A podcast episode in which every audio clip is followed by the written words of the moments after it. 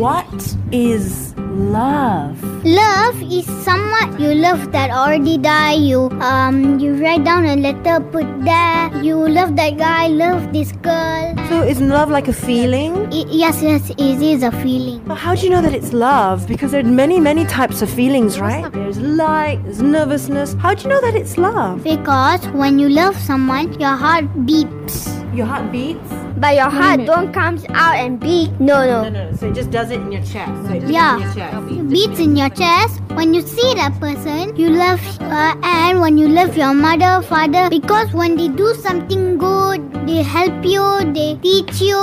You must say thank you and love them because they are the ones who love you also.